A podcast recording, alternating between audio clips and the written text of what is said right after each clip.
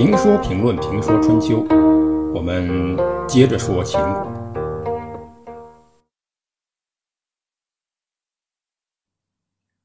妃子在秦地建成，周围到处都是野蛮的游牧部落。周厉王时期，他们打败并消灭了大洛的一族。到了妃子的曾孙秦仲时，已经是周宣王时期。周宣王利用秦的地理位置及其以从人的家仇国恨，给了他七千人，让他讨伐戎人。但是那些戎人呢，也不好惹。结果秦仲战败被杀。秦仲被杀，一定是很悲壮的。为了报复仇，秦仲的五个儿子齐心协力，共同讨伐西戎。俗话说：“兄弟同心，其利断金。”五兄弟最终打败了西戎。从这以后呢，秦人就在与戎人的斗争中不断壮大起来。但是这个时候呢，他仍然没有获得诸侯的地位。秦人在壮大，戎人呢也在丛生。虽然戎人不壮大，但越来越多，最终灭亡了西周。周王室成员被迫迁亡到洛邑。在保护周王室和周天子东迁的过程中，秦襄公呢率领秦人出了大力，立了战功，有功劳有苦劳。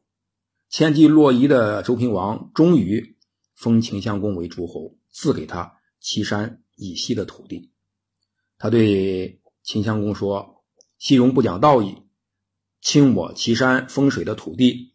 秦国如果能赶走西戎，西戎的土地就归秦国。”这实际上呢，类似于空头支票，因为那里戎人丛生，秦必须自己从西戎人那里呢去获取这些土地。周天子分封别的诸侯，都是把自己刚占领的土地。划给对方，而分封秦国的时候，则是把刚刚失去的土地呃划给他。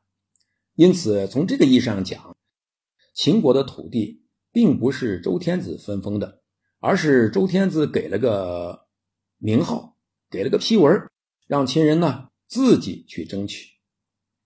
名号也是很重要的。周人是一个讲身份、讲等级的社会，没有身份，你怎么在社会上混？实际上，今天呢也是如此。呃，南方一所大学的校长他不要身份，抱着去行政化的良好的愿望，结果呢，最终是无奈的辞职，很让人感慨。因为在这样一个社会，你不要身份，不要等级，在这个环境中呢，你没法办事。为什么这样说呢？你看，你开会，开会排要排座次，排座次给你排到哪儿？购车需要标准来审批，你能买什么样的车？那么按什么样的标准来审批？到兄弟单位，兄弟单位按什么标准来接待？中央的文件、上级的文件，你可以看到什么级别？诸如此类的主管部门呢，不能因为你个人呢每一次都单独开会讨论。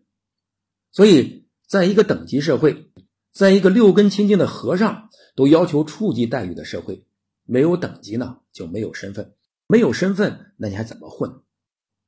所以，身份名号是混社会并在社会中取得相关资源的依据。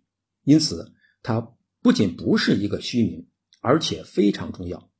周平王赐给秦诸侯的名号是一个身份，秦国就可以名正言顺的成为诸侯，可以同其他诸侯平起平坐，不仅可以享受诸侯的待遇，而且呢，可以利用这个待遇。同其他诸侯互通使节，互相聘问，互纳之礼，还可以按照诸侯的框架搭建自己的国家，并在西方呢祭祀天地。这样，秦从之前的敌对势力成为一个诸侯国，而且由于成立的晚、年轻，因而呢最有活力、最有朝气，成为周王朝西部的屏障。秦襄公十二年（公元前七百六十六年），他讨伐西戎。到达岐山时，在那里去世了。他的儿子文公继位。